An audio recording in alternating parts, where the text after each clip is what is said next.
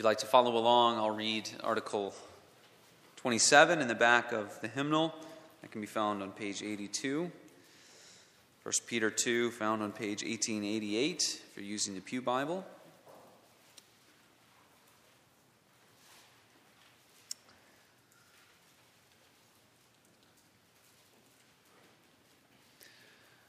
Very familiar words by the Apostle Peter as he writes to the believers in that part of the world. But by the Spirit, God gives them to us as our authoritative word as well. Let us give our attention then to God's holy word. 1 Peter chapter 2, beginning in verse 9, reading through verse 12. But you are a chosen people, a royal priesthood, a holy nation, a people belonging to God, that you may declare the praises of him who called you out of darkness into his wonderful light. Once you were not a people, but now you are the people of God. Once you had not received mercy, but now you have received mercy.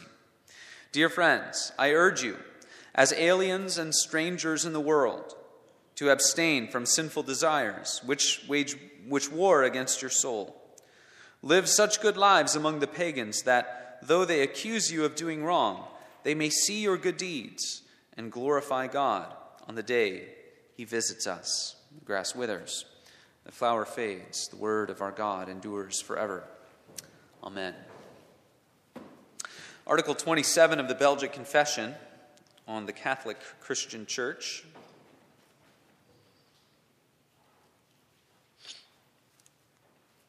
Hear these words. We believe and profess one Catholic or universal church, which is a holy congregation of true Christian believers, all expecting their salvation in Jesus Christ, being washed by his blood, sanctified and sealed by the Holy Spirit. This church has been from the beginning of the world and will be to the end thereof which is evident from this that Christ is an eternal king, which without subjects he cannot be. And this holy church is preserved or supported by God against the rage of the whole world, though it sometimes for a while appears very small, and in the eyes of men to be reduced to nothing. As during the perilous reign of Ahab, the Lord reserved unto him 7,000 men who had not bowed their knees to Baal. Furthermore, this holy church is not confined, bound, or limited to a certain place or to certain persons, but is spread and dispersed over the whole world, and yet is joined and united with heart and will by the power of faith in one and the same Spirit. And we'll be focusing on three words that occur there towards the beginning of this article washed, washed by his blood and sanctified and sealed. Washed, sanctified, and sealed. And that'll become more apparent as we go on. Let us consider uh, these things together the one holy Catholic and Apostolic Church. You might say, in, in our day, in, in our world, and in our culture, the, the, the Western culture, that has quite a long history in relation to the Christian church, that uh, we live in uh, interesting times, perilous times. Read this week that it, the, the church is not so much reaching the lost as it is losing the reached. Right? Each and every year, you see more and more people who uh, leave the church. And uh, there has been a, as studies have come out, there has been this movement from uh, mainline denominations towards more evangelical denominations and perhaps these uh, big megachurch kind of productions.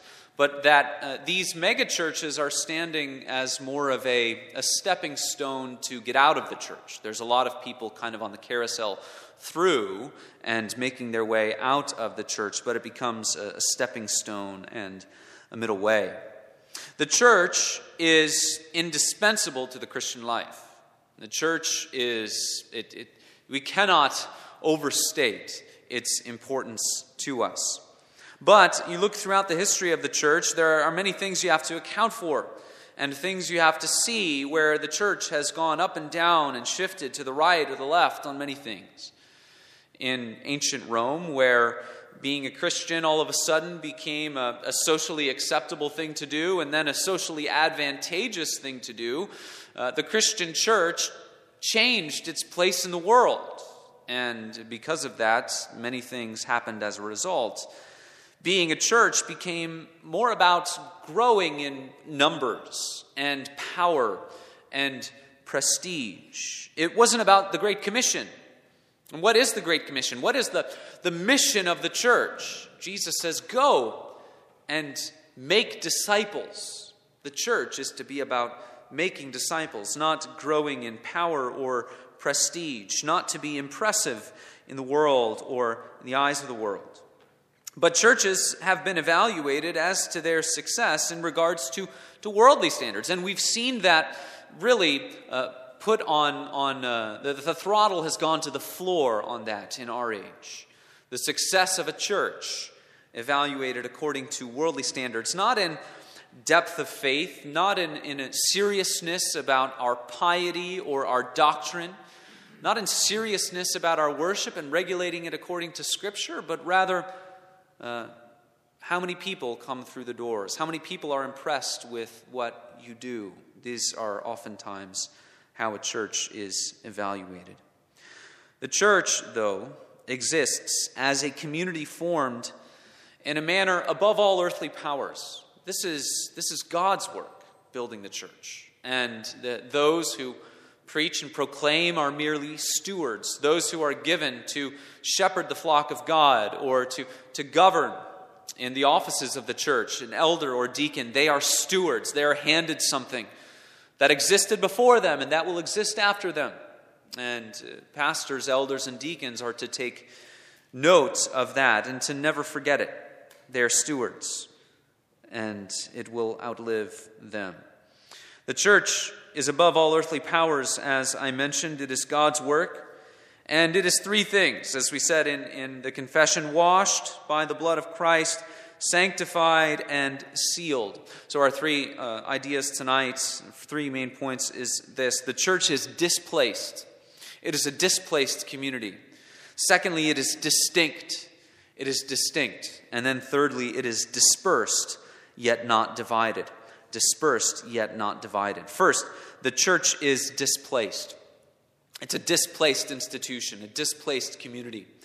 Uh, the church is a thing in this world. You, we should ask ourselves uh, as we think about what God is doing in and through the church. To, to, we should remind ourselves that there's a church rather than nothing. Whenever God decides to make something rather than nothing, it is for a reason. And so we, we certainly, as we said, the church exists to make disciples, but we also see eh, in this passage that the church exists as God's possession. It is for God, it is for His glory, it is so His purposes might be fulfilled. This was true of Israel in old times as well. Exodus chapter 19, after God brings them out of Egypt, He says in Exodus 19, You shall be my treasured possession among all peoples. For all the earth is mine. Right? And, and that God is saying that He's in control of all things. He could have done whatever He wanted, but what He wanted to do and what He did was to redeem this people for Himself, this visible people, Israel, uh, for His treasured possession. So the church then exists under God and it exists for God. It exists as something apart from all other institutions, all other uh, groups of people in this world, all other classifications. Well, first, the church is displaced, as I said, a displaced community. We, as the church, are displaced from our sovereignty. Right? Our sovereignty is taken away as members of the church. We read in 1 Peter chapter 2 that we are a chosen people. That's a, a passive verb. Oftentimes in, in, the Bible, where you see a passive verb, it is a, a divine passive. In other words, God is the one who is actively doing that. So He is the one who has chosen us. The church exists because of God's sovereign will. The Greek word ecclesia to, uh, comes from ek, the, the prefix ek, out of or from, and the verb kaleo, or the verb for calling, the called out ones. You are called out from the world into this community of God's work, this sphere of God's work. Thus, who we are as the church, as the people of God, who we are, uh, we are, are not this because of our own choice. You look at the world and the what you might call the exaltation, the, the, the glorification of choice. If there is one thing that is um, idolized in our world, it is the idea of choice or consent. Everything in your life has to be a product of your own choice, has to be a product of your own consent. We're seeing the many ways in which that worldview is, is falling apart, and you can't uphold any sort of conviction if that is what you stand on, just uh, individual autonomous choice. The church is founded upon the choice of God. It is a chosen people, it is a people for God's possession. Uh, all the earth is His, but He has chosen to make the, earth, the church especially His own. Chosen, a chosen people. This word for people is one that signifies uh, perhaps a nation, a, a large group, a, a, large group of people. And this, of course, uh, connects us to the Exodus, that, that God created a people when He brought them out of Egypt. But the, the prophets look forward and they see a second Exodus. And uh, when we talk about the New Testament church, we are the product of that second Exodus. Isaiah chapter 43 says this The Lord says, Behold, I am doing a new thing. Now it springs forth. Do you not perceive it? I will make a way in the wilderness and rivers in the desert. The wild beasts will honor me the jackals and ostriches, for I give the water in the wilderness, rivers in the desert, to give drink to my chosen people, the people whom I formed for myself, that they might declare my praise. God says that in future times he will bring people out once again, and he will redeem them, but this time from their sin. This is God's choice. We're displaced from our own sovereignty. That is taken away from us, right? Who ultimately has sovereignty in our lives? Not ourselves, it is God. We, secondly, are displaced from our self determination. We're displaced from our self determination. We don't get to decide ultimately the path that we get to take for our lives, what is right and wrong. In a, a therapeutic world, the world in which we live, where, where everything uh, has to be fashioned according to someone's likes and dislikes, where uh, the, the, the, greatest pursuit in human life is self fulfillment, self actualization. In that kind of a world, authority disappears. Right? There is no standard of authority, no point of reference for right and wrong. In the church, we're displaced from our self determination. In 1 Peter chapter 2, what are we because of God's choice? We are to be a royal priesthood. This is a, a phrase that shows up in places other than 1 Peter chapter 2.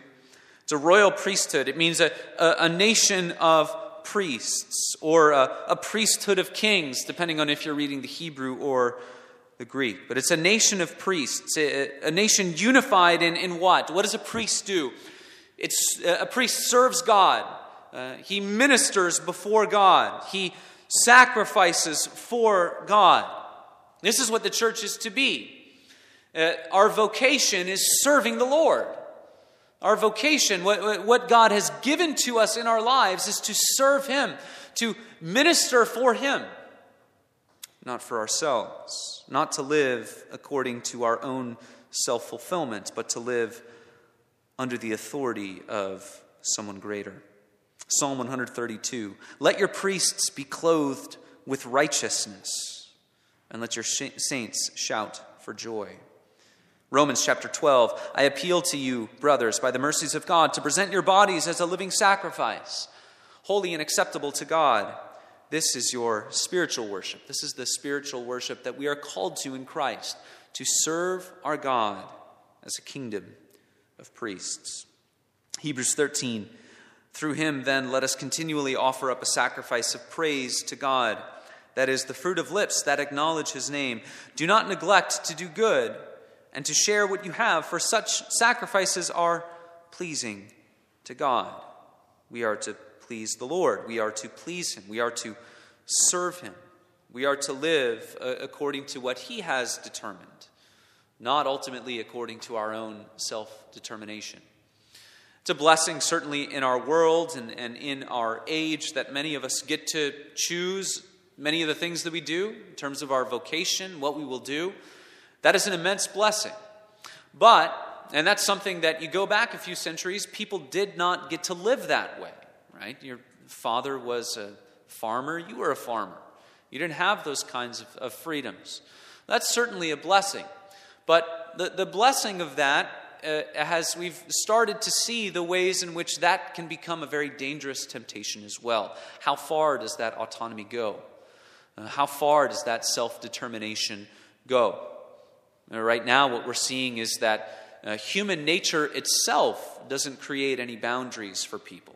Right? They, they can define what kind of human they are, or they can define whether or not they want to be a human being. As God's people, our self determination and our sovereignty is gone. We're, we're displaced from that. God calls us out, into the, out of the world, into the church to serve Him. We're displaced from our selfishness and our living for ourselves, our solitary living. Why? In 1 Peter chapter 2, we're called a, a holy nation. We're reconstituted, set apart for God. To be holy is to be set apart. The church is, is different. It's different than the rest of the world. A nation has laws and governance, but it lives within the sphere of the freedom that the king gives to it. And this is Christian freedom. Where, we're called into the church by the sovereign work of God, and God circumscribes our lives with governance and with law and with commandments. But He allows us to live in the sphere of that, in the freedom of serving Him. We do so as a holy nation, as, as a people that are, are His. There's a social aspect to the church. We serve the Lord together. There are no Lone Ranger Christians. We have uh, fellowship together. We submit collectively to the authority that is bound up within the church. We see all of those things displaced from our sovereignty, our self determination, our selfishness. And so, from this, all of this, we conclude that not only is God sovereign in the work of the church, but the church is the new Israel. Peter is using all of these terms, borrowing them from uh, the Old Testament, and showing that they are fulfilled in us as the New Testament church to show that we are a people displaced to serve God in holiness, just as Israel was, right? Come out from them, be separate, go into the land of promise, and serve me. The second Exodus is our liberation from our bondage to sin. And that's only experienced in Jesus Christ. And so we read in Article 27 that the church is a holy congregation of true Christian believers, all expecting their salvation in Jesus Christ, being washed by his blood. So that's the picture of redemption. And the church is comprised of those people who are saved in Christ and who are expecting their salvation in Christ. So the, uh, the article in the confession, it says what is true about the invisible church, but it's talking about the, the visible church as well. And all throughout history, there is a, a company, a congregation of God's people. And within that, there are believers and unbelievers. It's a, it's a mixed company. And so we have to keep in mind this visible and invisible distinction. The whole of the church is called after the part, right? We, we assert what is true about those who are truly redeemed in Christ. We assert that about the whole church collectively. But we understand that it is a mixed bag, as it were. The whole is called after the part. There are unbelievers in their midst, in our midst. We assert and claim what is true of the essence of the church. It's those who believe the gospel, uh, that God includes our children in the covenant promises that they might be raised in the faith as well. But we understand that there are those within the church uh, who may profess Christ, but who do not have uh, the substance of saving faith. So we need to keep that visible and invisible distinction in our minds. Also, we see from 1 Peter chapter 2, the church inherits the promises that are made to Abraham. We have a connection to uh, the church throughout all the ages. That's why it says in Article 27 the church has been from the beginning of the world and will be to the end thereof. We're connected to these promises, but we also have uh, the fuller stage of the realization of these promises. And what we see as New Testament, New Covenant Christians, is the realization of the Spirit's presence among us, that we are the temple of God. We have this fuller experience of the Spirit. Certainly, the Holy Spirit was active in God's people in the Old Covenant as well, but Pentecost shows a fuller giving of the Spirit, a greater realization of these promises. But the church is displaced, displaced from the world, taken out of our sovereignty, taken out of our self determination and our selfishness to serve God in this sphere of His work, the church. Secondly, the church is distinct. The church is distinct. First, the church is distinct in its love. Augustine called the church the city of God. And he said that the city of God is, is oriented in this way that its ultimate love, its deepest and truest love, is for God and His glory.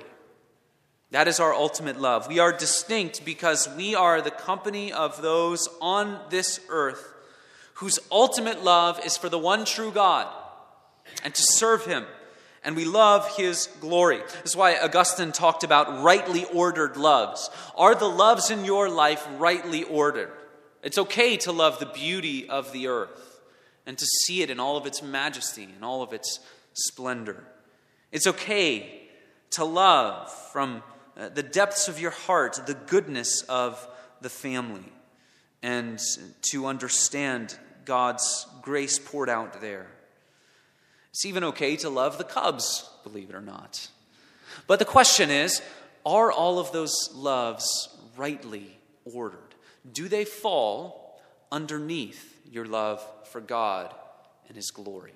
Right? Hopefully, Cubs is way down the list. Right? It shouldn't be God then Cubs. You've got a problem. Then, right?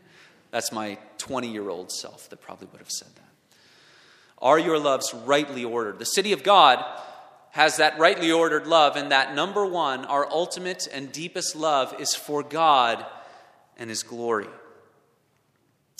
Peter says in chapter 2 of his epistle, in verse 9, so that you are all these things a chosen people, a royal priesthood, a holy nation, a people belonging to God, so that you might do what? You might declare the praises of him who called you out of darkness into his wonderful light.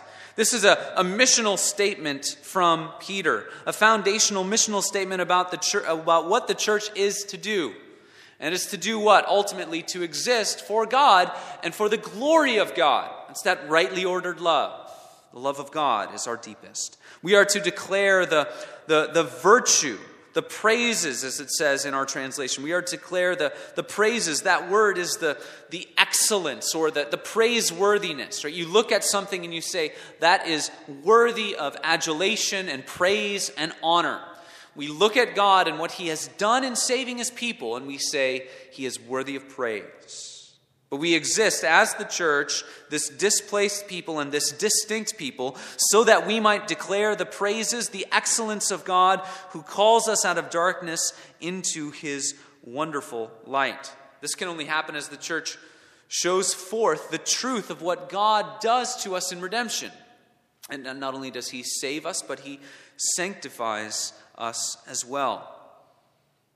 Calvin says this that the church must declare these virtues or excellencies not only by our tongue, but also by our whole life. This doctrine ought to be a subject of daily meditation, and it ought to be continually remembered by us that all God's blessings with which He favors us are intended for this end, that His glory may be proclaimed by us, by our tongues, and by our very lives.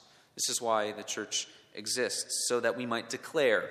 Uh, certainly, the, the declaration, the proclamation of the church that, that begins uh, in the pulpit and goes outward uh, into those who are serving God as a royal priesthood, into our very lives, the way that we live.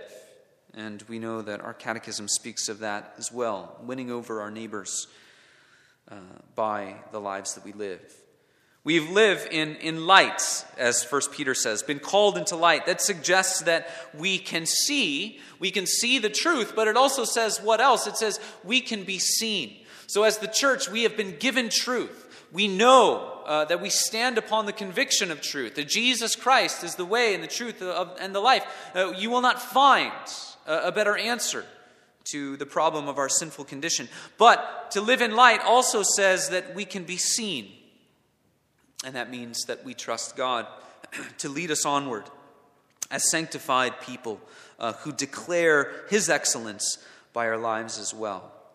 Verse 10, uh, Peter steps back and, and he recounts the gospel. Once you were not a people, but now you are the people of God. Once you had not received mercy, but now you have received mercy. This is an allusion to the, the book of Hosea to show us that in sin we, we're nothing, right? In our sinfulness, uh, uh, we can't claim any right to uh, eternal life or anything else. We're rejected in our sin, but reconstituted because of God's mercy. Peter shows us here that if we ever grow weary in, in seeking the glory of God, if we ever grow weary in those rightly ordered loves, the love of God and the love of His glory, then we must recount the gospel. That is the food for our souls. Once you were not a people, but now you are a people. Once you had not received mercy, now you have received mercy. Verse 11 talks about another way in which the church is distinct. We're distinct in our living. We're distinct in our living, our ethics and morals. First Peter says, I urge you as aliens and strangers Two words we need to, to think about and to notice. Certainly in today's world, we need to think about and notice them even more. Aliens and strangers are those who wander, who find no home on this earth. Um, scripturally, we speak of a, of a dual citizenship. Our citizenship is ultimately in heaven, as Paul says. Our citizenship is in heaven, and from it we await a Savior, the Lord Jesus Christ. And yet we are citizens of this earth as well. We partake in, in institutions of common grace. We, uh, we, we're not called to be at odds, to be at enmity with our neighbor, but to love them and to serve them, to seek the good of the city in which we live. And yet we understand and we know that ultimately our, our hope is, is not here. It's nowhere on this earth. Our, our hope is in heaven and in the new heavens and the new earth. And so Jesus tells us that we are the light of the world. A city set on a hill cannot be hidden. Distinct in our lives because we are to abstain from sinful desires, as 1 Peter chapter 2 says. The lusts that care nothing, uh, the, the lusts that beset us, as uh, he says in verse 11, abstain from sinful desires. The, the, the word there is really a, uh, lusts, sinful lusts. These care nothing for the ultimate questions of how should we live? How should we order our lives? Paul says there, Peter says, these sinful desires war against your soul. They wage war against your soul. Why? Because they set you on a track where you're living counter to the way that God has made you. He's made you to serve Him, He's made you to be in fellowship with Him, He's made you to be joined uh, in, with him in covenant and to serve him rightly. And so we see that the church is to live differently than the world. Uh, it's to live differently in terms of its freedom. Later on in this chapter, Peter will say, Live as people who are free, not using your freedom as a cover up for evil, but living as servants of God. To be free is to serve the Lord, biblically speaking. Galatians 5 For freedom Christ has set us free. Stand firm, therefore, and do not submit again to a yoke of slavery. We've said this before Christian freedom is more about the ability to say no. If you can't say no to the sinful passions that wage war in your soul, then you're not free. This world would say that freedom is about the, the opportunity to say yes. If you can say yes to anything, then you're free.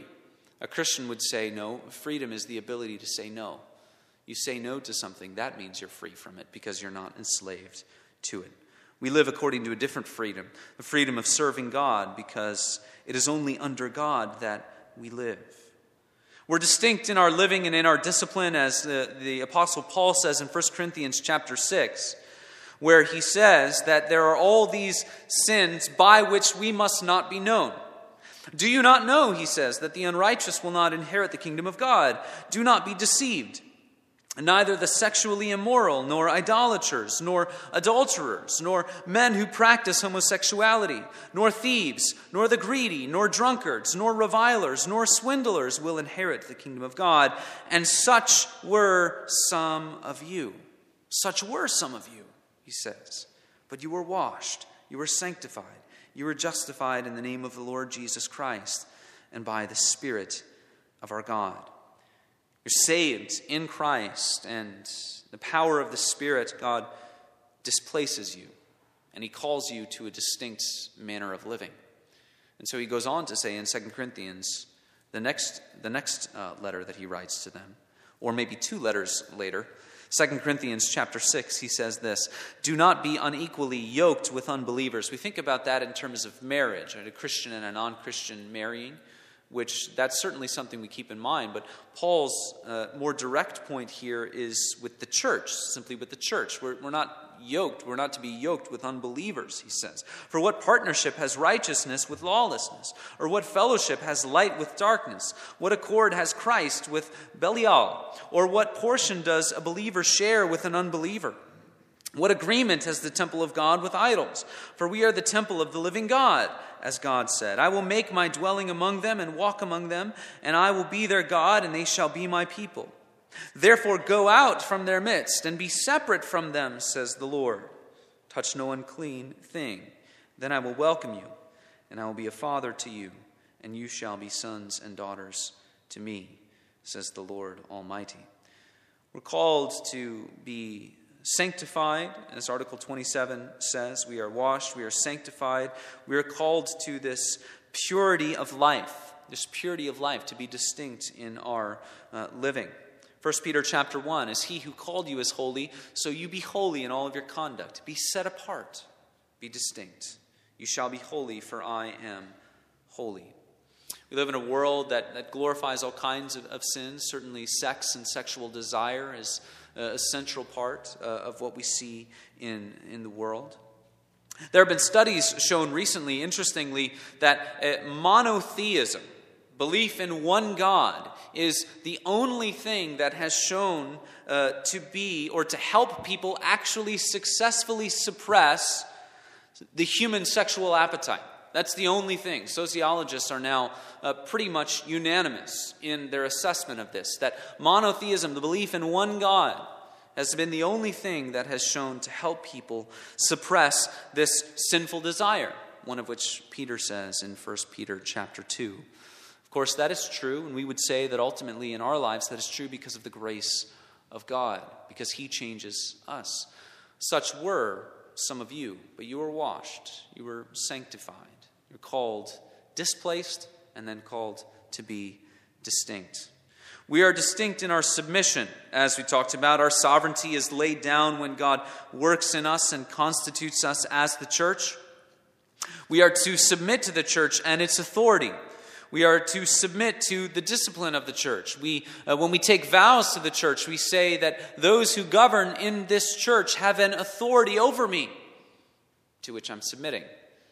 Many people in our world would be allergic to those kinds of things, not God's people, not who live under the authority of His word and seek to serve Him in regards to what He has revealed to us. We're to be distinct and to live in the freedom that we have been given in Christ to serve our God, to serve Him, and to be a royal priesthood. Finally, the church is dispersed, but it's not divided. Uh, the church is dispersed, but it's not divided. Article 27 says that we are sealed by the Holy Spirit. We are sealed by the Holy Spirit. And, and the idea there, in terms of the unity of the church, is that it's the same Holy Spirit who is given to the church, who indwells the church, and who opens up the meaning of Scripture uh, to those who hear it preached rightly, to those who read it in faith, to those who pray that the meaning of the scriptures would be given to them through the power of the Spirit. So, verse 12 shows us that Christians are to be united in their life and doctrine, even though they're scattered throughout the world. The church is dispersed from one corner of the earth to the other. Live such good lives among the pagans that, though they accuse you of doing wrong, they may see your good deeds and glorify God on the day He visits us. Peter is assuming there that there's a common reference point for what is good, that there, there's a common standard for what is good and what is right. The church is to be united in those things. This, of course, happens primarily through the, the right preaching of the word so that the Holy Spirit might sanctify us in truth. The Spirit is at work in the means of grace, building up the people of God. Sadly, this past week, as uh, we saw one of the mainline denominations have this, this big general assembly, and uh, there was a, a good result from it, but one of the sad things was that Africa had a different, in this denomination, had a, a different opinion on a, a doctrine than America.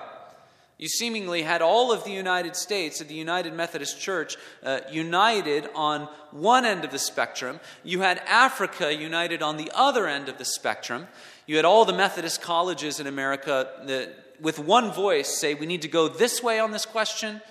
And you had uh, everyone in, in Africa saying, we need to go another way. The very unhealthy picture of what the church is. That's not what the church is to be. We're dispersed all throughout the world but we're not divided because the same Spirit is leading us into truth. This highlights the importance of proper preaching, of training in righteousness and in doctrine, of standing upon the conviction of truth, highlights the importance of the officers of the church making sure that as God entrusts them to oversee the preaching within a church, that they are making sure they are uh, sticking to the truth of God's Word. You can take a, a many examples and, and, to think just how much the, the, the secularization of the world has crept into the church in our day. And the way that we think about things like uh, charity and love. And so often, uh, f- when it's not anchored in the truth of God's word, love becomes about tolerance. And charity becomes about enabling people to live into their self fulfillment and to realize their own sovereignty. What do we see in Matthew chapter 18 today? How concerned Jesus is that his people would be anchored in truth, and when someone veers off the path, they need to be brought back in love. Loving someone is about making sure that their life is rightly ordered in terms of its love. Do you fundamentally love yourself or do you fundamentally love God? If I see my brother in Christ and he is living in a way that shows he is loving himself more than he loves the Lord, if I truly love him, I would engage myself in a process to make sure that he is restored to rightly ordered love. The church is dispersed all throughout the world, but it's not divided. It can't be divided on these questions of doctrine, for it is the same Spirit leading us into truth. At times, the church looks weak. At times, the church looks divided. And it is confusing in those ways, even as our confession says. There's times in Old Testament Israel where the Lord reserved for himself merely 7,000 men who had not bowed the knee to Baal. But the church endures. The gates of hell will not prevail against it. And so, as we are united in all of these things, dispersed but not divided, as the Spirit leads us into truth, we stand upon the conviction of God, even as we understand that those who may confess the name of Christ may go massively uh, other directions on questions of ethics, on questions of truth, on questions of the gospel. We stand firmly upon the conviction of God's word.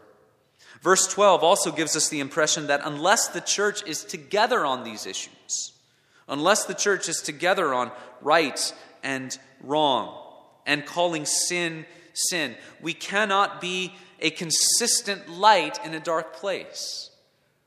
Peter says, live such good lives among the pagans. That's not going to make any sense if the church is going two massively separate directions on questions. And so, if the church is to be consistently a light in a dark place, we need to be together on these questions, standing upon the clear teaching of God's Word. Our catechism says this Why do we do good works? It says, So that by our godly walk of life, we may win our neighbors for Christ. There's a distinct way of living to which we're called, displaced out of our sovereignty and our self determination to serve the Lord and to glorify Him because we love Him above all things. We're rightly ordered in our loves. We love Him and His glory. We understand that the church is dispersed, but it cannot be divided on these things because we've been given the same Holy Spirit to lead us into all truth. We trust that God is doing that in and through the church, and we'll consider that further next week as we think about the responsibility we have to join ourselves uh, to the one true church. May God guide us uh, as we think about these things this week and next. May He open up the meanings of these scriptures to us by His Spirit. Let's pray. Heavenly Father, we thank you for uh, your word, your truth. We thank you that we can serve you in newness of life founded upon the gospel of Christ. We pray that as your people who have been displaced from our own desire to determine the direction of our life, uh, that uh, you would build us up to be distinct in this world, to understand biblical love, to understand biblical uh, discipline and right and wrong, living to serve you always. We pray all these things in Christ's name. Amen. Let's end by singing the church's one foundation, uh, verses 1, 2, 5, and 6. So, number 347 uh, in our red hymnal, verses